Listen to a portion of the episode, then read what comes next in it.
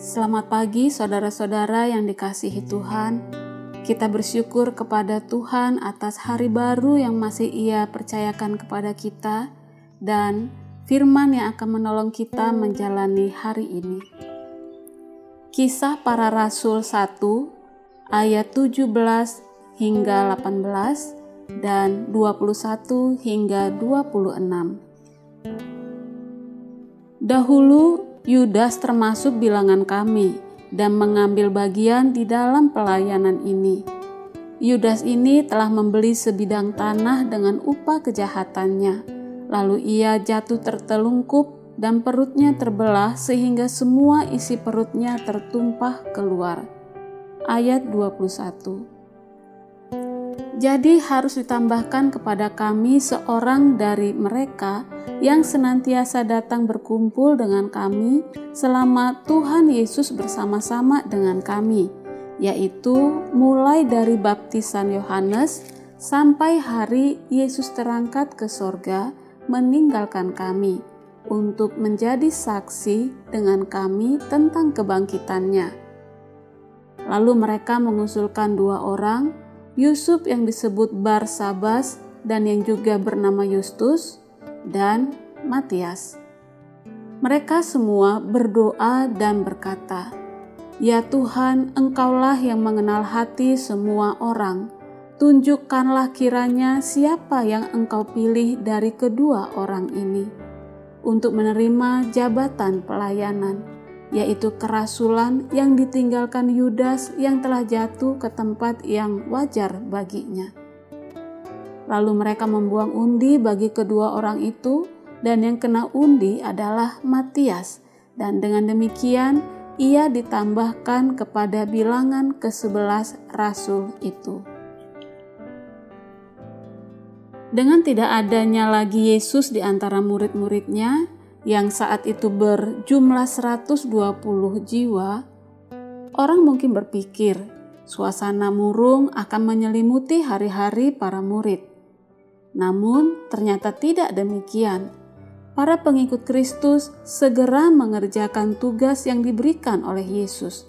Mereka kembali ke Yerusalem sesuai perintah Yesus untuk menantikan karunia Allah dan dengan tekun mereka sehati berkumpul untuk berdoa. Petrus tampaknya didaulat menjadi pemimpin dan juru bicara yang mewakili para murid. Ia melihat pengkhianatan Yudas kepada Kristus dan pemilihan penggantinya di antara para rasul sebagai penggenapan Mazmur 69 ayat 26 dan Mazmur 109 ayat 8 ada beberapa kriteria untuk dapat dipilih.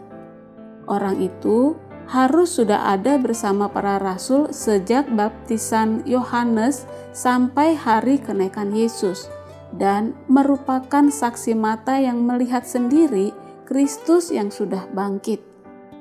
Dua orang kemudian diusulkan.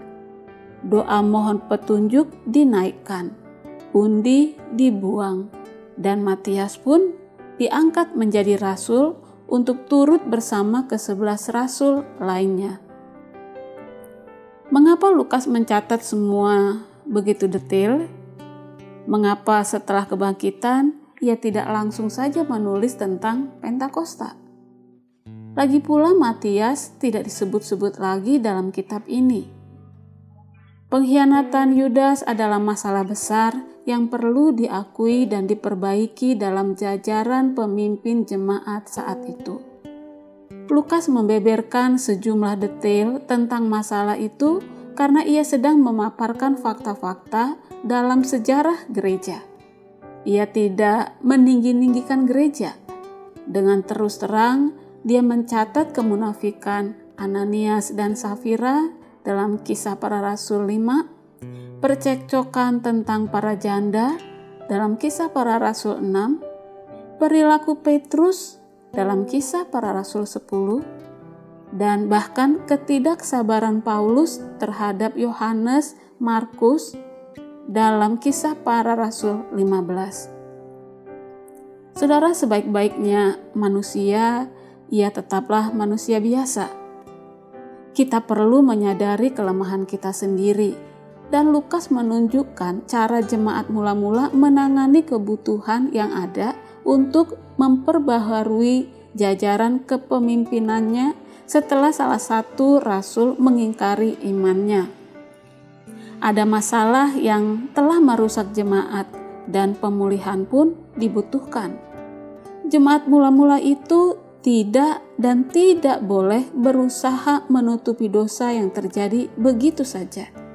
Dosa harus diakui dan ditangani.